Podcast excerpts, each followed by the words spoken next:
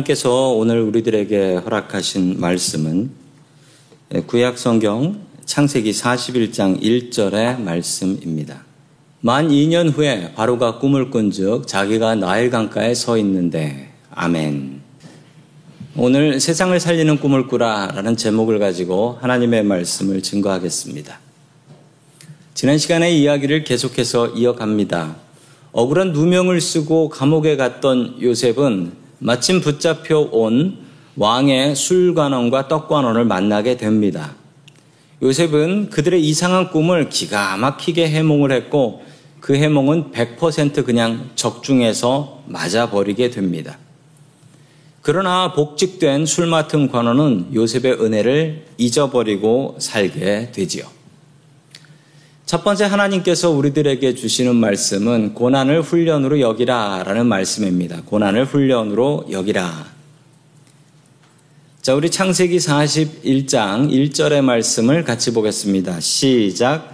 만 2년 후에 바로가 꿈을 꾼 즉 자기가 나일 강가에 서 있는데 아멘. 술 맡은 관원장이 풀려난 지 만 2년이 지나버렸다라는 이야기입니다. 술 맡은 관원장은 요셉의 억울함도 들었고 그리고 요셉이 꼭 좀 풀어달라고 부탁하는 것도 들었습니다. 그런데 잊어버렸다라고 이야기합니다. 2년 동안 요셉은 얼마나 괴로웠을까요? 그 술 맡은 관원장이 언제나 나를 찾아올까? 얼마나 애타게 기다렸겠습니까? 요셉이 감옥살이를 한 것은 총 3년이라고 합니다. 총 3년 동안 감옥살이를 합니다. 주일 아침만 되면 불안에 떠는 사모님이 계셨다라고 해요. 아침 일찍, 주일 아침 일찍 목사님 교회 오실 때 이 셔츠를 다리고 나서, 셔츠를 다리고 나서 아이들 챙겨가지고 교회를 나가다 보면 이 사모님은 아무래도 내가 집에 다리미에 전기를 꼽아놓고 온 것 같아요. 아무래도 그런 것 같아요. 라는 이야기를 하는 것입니다. 그래서 교회로, 교회 가다가 집에 돌아가고 이렇게 한두 번이 아니었다고 합니다. 그 주일날도 또 사모님께서 다리미를 집에 안 뽑고 온 것 같다라는 거예요. 그러자 목사님께서 갑자기 차를 갓길에 세우시고 어, 뒤 트렁크를 여시고서 이렇게 말씀하셨습니다. 옛다 여기다 니 다리미. 하도 잊어버리니까 그냥 목사님이 교회 갈 때 다리미를 싣고 타버린 거예요.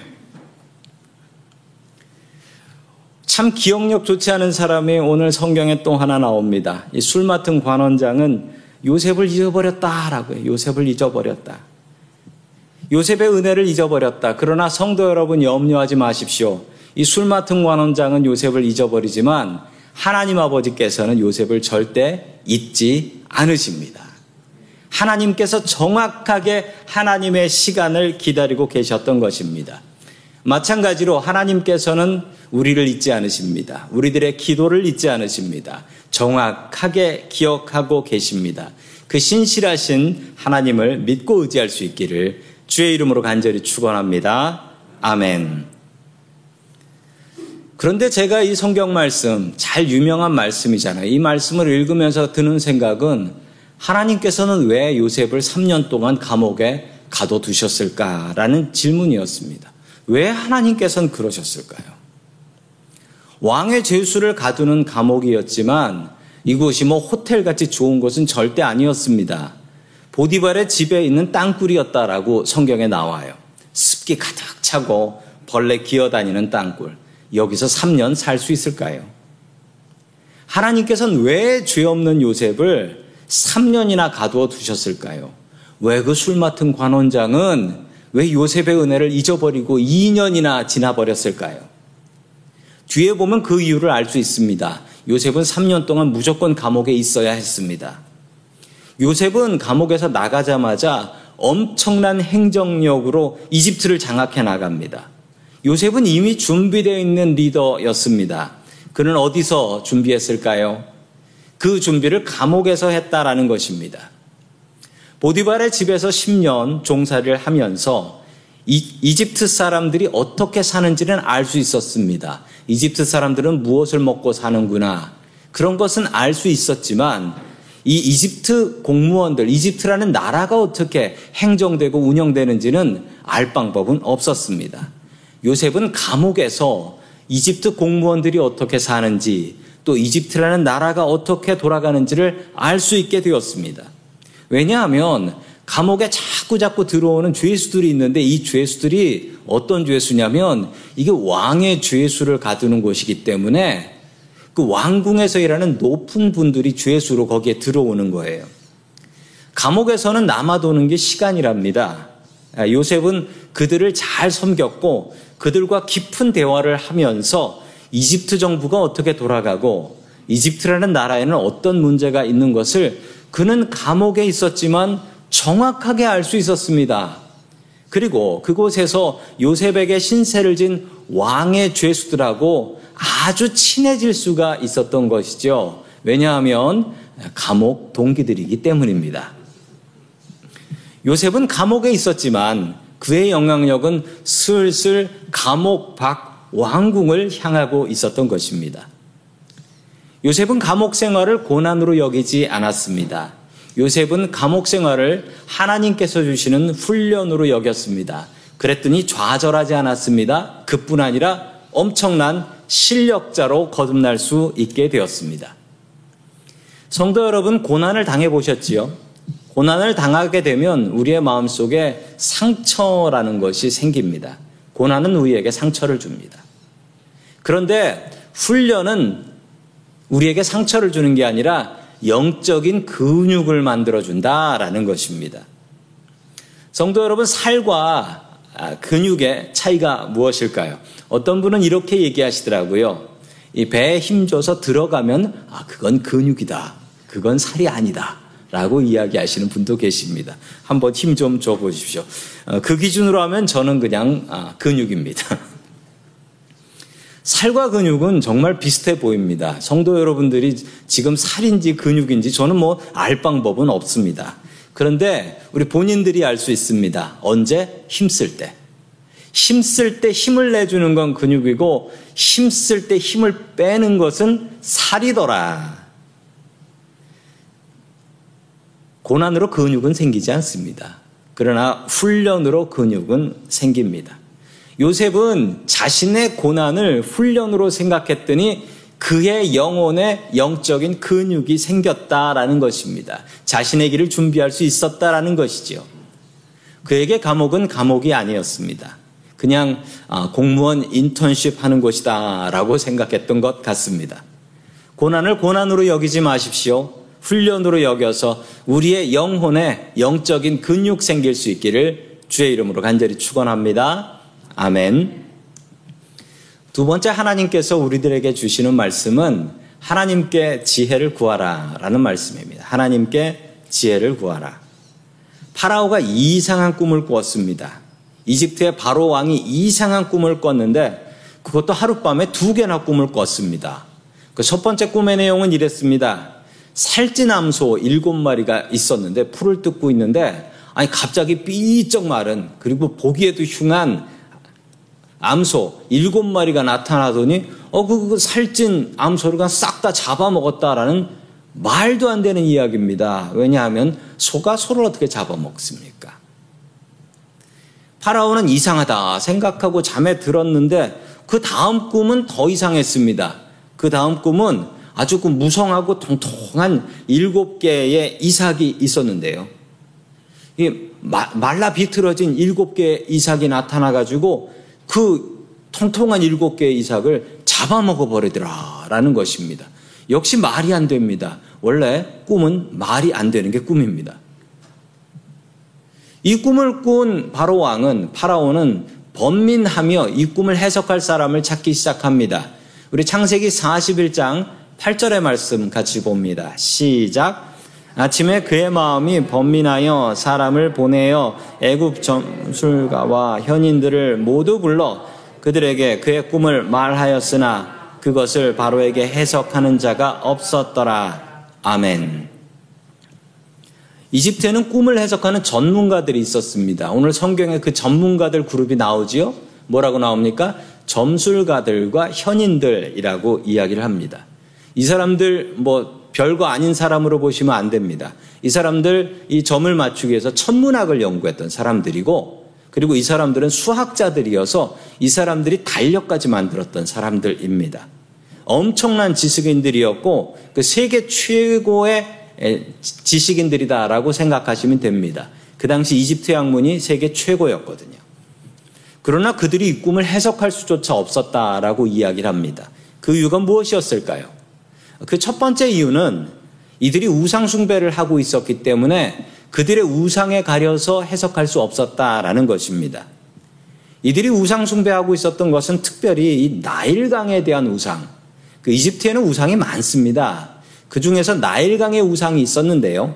나일강의 우상은 저 하피라는 우상이었습니다. 저 둘은 왜 둘이냐면 쌍둥이에요. 저 둘은 쌍둥이 신입니다. 나일강은 이 신들이 지배하고 있기 때문에 아무 문제 없다라고 생각했던 것입니다. 이집트라는 문명은 나일강 때문에 생겨났고 그래서 그들은 나일강을 자신들의 우상으로 생각하고 있었던 것입니다. 제가 이집트에 갔을 때 나일강을 보고 깜짝 놀랐습니다. 정말 크거든요. 그런데 나일강 주변을 보고 또 한 번 놀랐습니다. 저게 지금 현재 나일강의 위성 사진입니다. 저도 여행을 갔을 때, 성지순례를 갔을 때 저기를 갔는데요. 이 버스를 타고 계속해서 사막을 달리다가 아니 갑자기 푸른 숲과 농지가 나타나기 시작했어요. 깜짝 놀랐습니다. 거기가 바로 나일강이었던 것이죠. 그런데 위성 사진을 보면서 보시는 재밌는 광경은 나일강이 흐르는 저거로 좌우로 1마일 정도 저렇게 푸르른 숲과 농장이 있습니다. 정말 멋져요. 그런데 그 1마일에서 벗어나는 순간 사막입니다. 1마일을 벗어나는 순간. 그렇다면 저 땅이 원래 무엇인가요? 원래 사막인데 나일강 덕분에 먹고 살고 있다라는 것입니다. 나일강은 1년에 한 번씩 홍수가 났습니다. 그 홍수를 보면 지도를 보시면 나일강의 모습을 볼 수 있는데 나일강은 두 갈래로 나 뉘어서 내려옵니다. 그 중에 한 갈래가 저 에티오피아에서부터 시작을 하는데요. 저 에티오피아라는 지역에 뭐 아프리카가 다 비도 안 오고 사막이라고 생각하지 마세요. 비 많이 오는 정글도 있습니다. 저 에티오피아에 비가 5월 달에 많이 오게 되는데 그렇게 많이 오게 되면 에티오피아에 홍수가 납니다. 그 홍수난 물이 이제 이집트 쪽으로 내려가는 거예요. 6월이 되면 그 밑에 나라인 수단의 홍수가 나고요. 그리고 9월이 되면 저 이집트의 가장 남쪽 부분에 있는 에스완이라는 그 댐이 있는 곳인데 에스원에 홍수가 납니다. 그리고 10월이 되면 카이로까지 홍수가 덮치게 됩니다. 그 홍수가 나면 아무것도 할 수가 없어요. 그 땅이 모두 다 물에 잠겨 버리기 때문입니다. 그런데 이게 절대 나쁜 일이 아닙니다. 이집트는 이 홍수 덕분에 삽니다. 왜냐하면 저 강 상류 쪽에서 내려오는 물 속에 그 미네랄 같은 그리고 부유물들 같은 게 가득 있는데 그게 홍수로 가득 차버리고요. 그리고 그 홍수가 빠져버리게 되면 이것이 천연 비료가 됩니다. 그래서 나일강 주변에서는 비료 없이 농사를 지을 수 있고 햇볕이 정말 강하니까요. 농사 짓기 너무 좋은 것이지요. 덕분에 이집트는 먹고 살 수 있게 되었던 것입니다. 이집트 전문가들이 이 꿈을 해석하지 못한 또 두 가지 이유가 있습니다. 왜냐하면 하나님께서 이 전문가들의 눈을 모두 다 막아버리셨기 때문입니다. 그들이 해석할 수 없게 하셨고 오직 요셉만 해석할 수 있게 그들의 눈을 다 멀게 해버리셨습니다. 그래서 해석할 수 없었던 것이죠. 그때 술 맡은 관원장이 이걸 어떻게 하나 생각해 보니까 아, 2년 전에 내 꿈을 해석했던 요셉 그 친구 꿈 해석 기가 막혔지. 그래서 요셉을 불 감옥에서 불러냅니다. 그리고 파라오 앞에 가게 되지요. 요셉은 기가 막히게 꿈 해석을 할 것인데 그 꿈 해석하기 전에 이렇게 멋진 말 한마디를 하게 됩니다. 우리 25절의 말씀 같이 봅니다. 시작. 요셉이 바로에게 아뢰되 바로의 꿈은 하나라. 하나님이 그가 하실 일을 바로에게 보이시민이다. 아멘. 감옥에서 나온 외국인 노예가 할 말은 아닌 것 같지요. 자신의 형편과 처지에 상관없이 하나님의 이름을 높여 드린 것입니다. 성도 여러분, 우리가 배워야 될 마음입니다. 우리도 우리의 형편과 처지와 상관없이 주님의 이름을 높여드리길 축원합니다. 아멘. 자, 요셉은 이 꿈을 거침없이 풀어갑니다. 어, 7, 어, 일곱 암소라는 뜻은 이게 7년이라는 말입니다. 그런데 이 암소가 통통하지요? 그것은 풍년이 7년이 된다라는 것입니다. 그런데 비쩍 마른 암소 일곱 마리, 이 일곱 마리 무슨 말이냐? 7년 동안 흉년이 올 거라는 것입니다. 두 번째 꿈도 마찬가지입니다. 이 통통했던 일곱 개의 이삭은 7년 동안 풍년이 있다는 얘기고 삐쩍 마른 일곱 개의 이삭은 그 후에 7년 동안 흉년이 오게 될 것이다 라는 말입니다. 그런데 여기서 헷갈린 게 있죠. 그럼 7년 7년 또 7년 7년인가? 이런 해석을 할 수 있는데 그것을 요셉은 이렇게 멋지게 해석합니다. 32절의 말씀입니다. 시작. 바로께서 꿈을 두 번 겹쳐 오신 것은 하나님이 이 일을 정하셨습니다. 하나님이 속히 행하시리니. 아멘. 아, 이렇게 기가 막히게 해석을 합니다. 두 번 꿈을 꾼 이유는 하나님께서 확실하게 정하셨고 분명히 하실 것이라는 반복적 강조법입니다. 뭐 이렇게 해석을 해버리는 거예요. 이 파라오의 입이 쩍 벌어질 해석입니다. 나일강은 말할 수 없습니다. 나일강은 어떤 경우에도 말할 수 없습니다. 그런데 흉년이 올 수가 있어요. 5월에 내리는 에티오피아의 홍수, 폭우가 내리지 않으면 그 밑으로 홍수가 나지 않습니다. 홍수가 나지 않으면 무슨 일이 생기냐고요? 비료를 뿌리지 못했으니 나일강은 흐르고 농사는 짓는데 수확량이 확 줄어버리는 것입니다. 그러면 흉년이 오는 거예요. 이렇게 7년 동안 계속되면 이집트 사람들 다 굶어 죽게 된다라는 것입니다. 요셉은 어떻게 이렇게 기막히게 꿈을 해석할 수 있었을까요? 그 이유는 하나님께서 지혜를 주셨기 때문에 가능한 것입니다. 하나님께서 그에게 시험 문제를 알려주시듯이 정답을 알려주시듯이 알려주셨기 때문에 요셉은 이렇게 기가 막히게 꿈을 해석할 수 있었던 것입니다. 성도 여러분, 지혜가 필요하시면 하나님께 구하십시오. 지혜의 근원 되신 하나님께서 우리의 인생의 문제 해결할 수 있는 지혜 주실 것입니다. 주님의 지혜로 우리의 삶의 문제들을 해결해 나아갈 수 있기를 주의 이름으로 간절히 축원합니다. 아멘. 세 번째 마지막으로 하나님께서 우리들에게 주시는 말씀은 세상을 살리는 꿈을 꾸라 라는 말씀입니다. 세상을 살리는 꿈을 꾸라. 어, 제가 노숙인 봉사를 나가면 그리고 아이들이 따라 나오게 되면 따라 나온 아이들한테 꼭 해주는 말이 있습니다. 예수님께서는 금식하시면서 5천 명을 먹이셨다. 세상에는 별의별 사람이 다 있는데 5천 명 먹을 음식 혼자 다 먹고 살 뺀다고 돌아다니는 사람도 있다. 너희들 지금 우리가 50명을 먹일 수 있다. 그런데 너희들이 열심히 공부해서 능력 있는 사람 되면 너희들도 예수님처럼 5천 명 먹일 수 있다라고 아이들한테 꼭 이야기를 해줍니다. 뭐 결론은 공부 열심히 해서 훌륭한 사람 되란 얘기죠. 요셉의 꿈은 총리가 되어서 권력을 잡고 잘 먹고 잘 사는 꿈이 아니었습니다.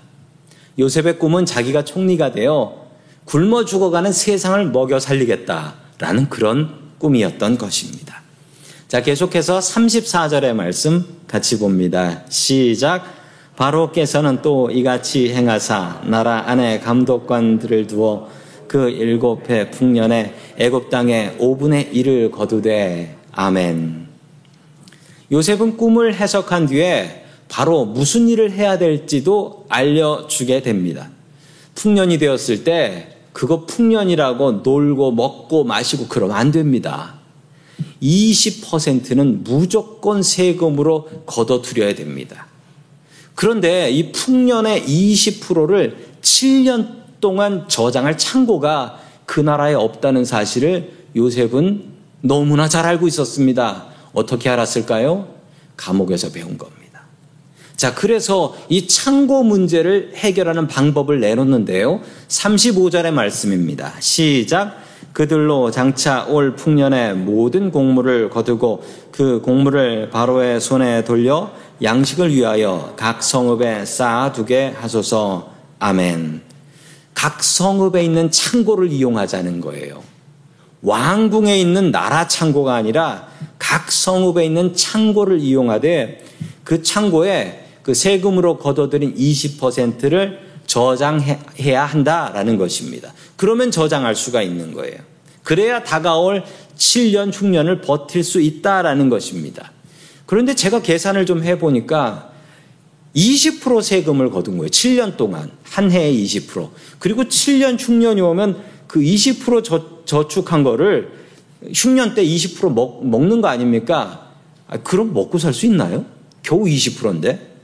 그런데 이게 말이 되는 것입니다. 이 계산을 잘 하셔야 되는데 풍년의 20%입니다. 풍년의 20%는 평년에 많게는 50%까지 될 수 있어요. 그렇죠? 풍년이니까. 그리고 나일강은 마르지 않고 농사를 짓기 때문에 어느 정도 작은 수확량은 있습니다.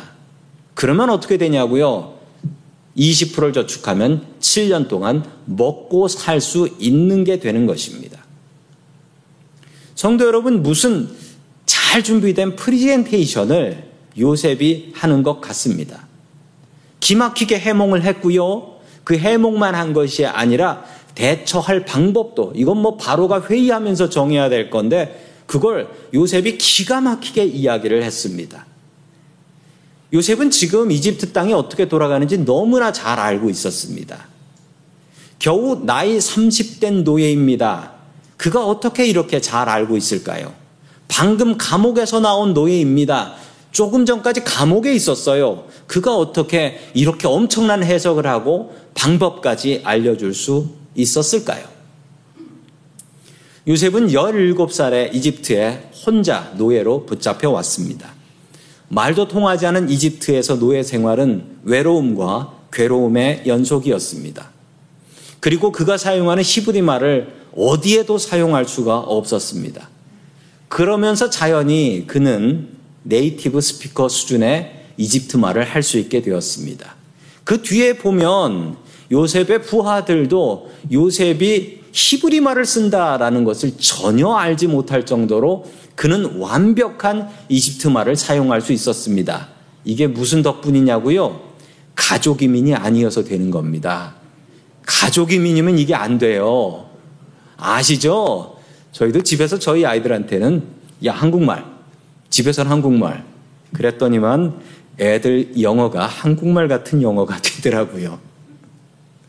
가족 이민을 안 와서 이게 된 거예요. 요셉은 10년 동안 보디발의 집에서 노예로 살면서 이집트를 배웠습니다.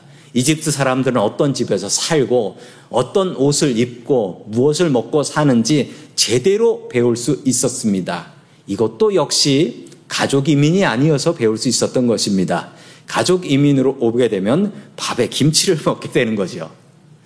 다른 나라 사람들 뭐 먹고 사는지 모르는 거예요. 아, 생각해 보면 하나님의 뜻이 너무 놀라운 것입니다. 요셉을 제대로 훈련시키려면 어쩔 수 없이 노예로 잡혀올 수밖에 없었던 거예요. 요셉은 감옥 3년 동안 이집트 공무원들을 만나면서 이집트가 어떻게 돌아가는 것인지, 그리고 왕의 죄수들을 섬기면서 그들에게 나라가 어떻게 돌아가는지, 그리고 그들과 감옥 동기가 되어 친분을 유지할 수 있었습니다. 요셉이 3년 동안 감옥에 있지 않았더라면 꿈을 해석할 수 있었을까요? 네, 있지요. 하나님께서 지혜 주시면 뭐 바로 해석할 수 있습니다. 그런데 중요한 사실은 요셉이 감옥에 3년 있지 않았으면 총리는 절대 못 됩니다.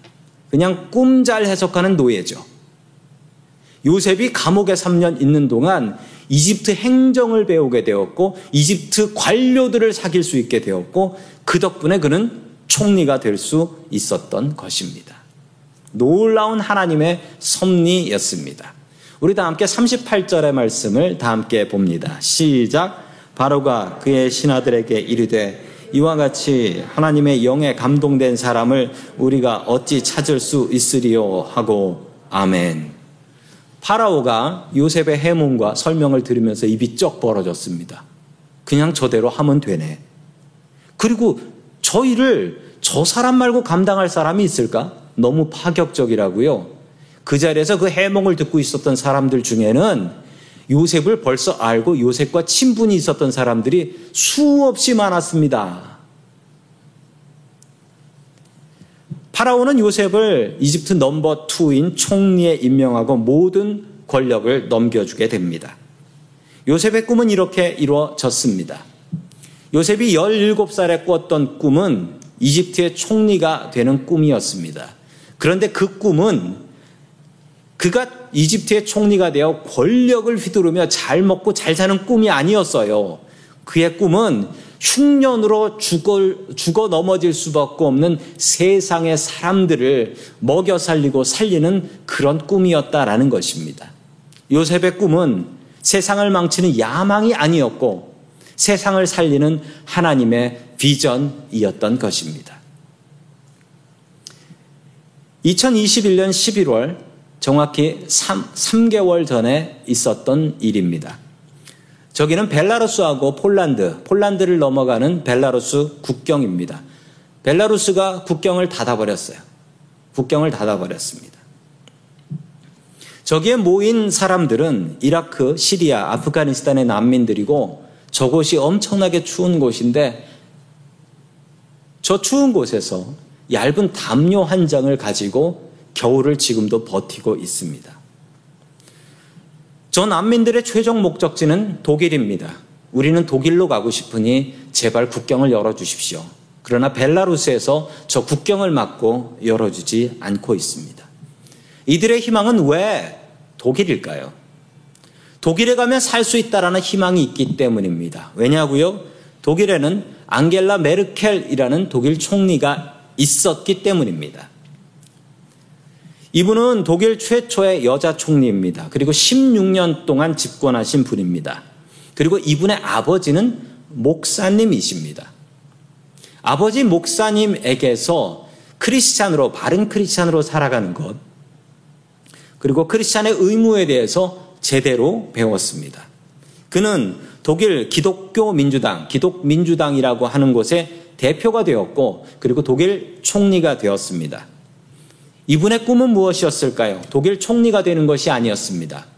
독일을 다시 위대한 나라로 만드는 것이었고 이 메르켈 집권하에 독일은 어, 세계 최고의 공업 생산국으로 거듭나게 됩니다.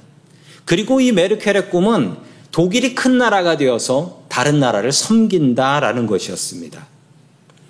그리고 이분은 난민 사태가 벌어졌을 때 우리나라는 난민을 받아들인다라고 결정을 합니다.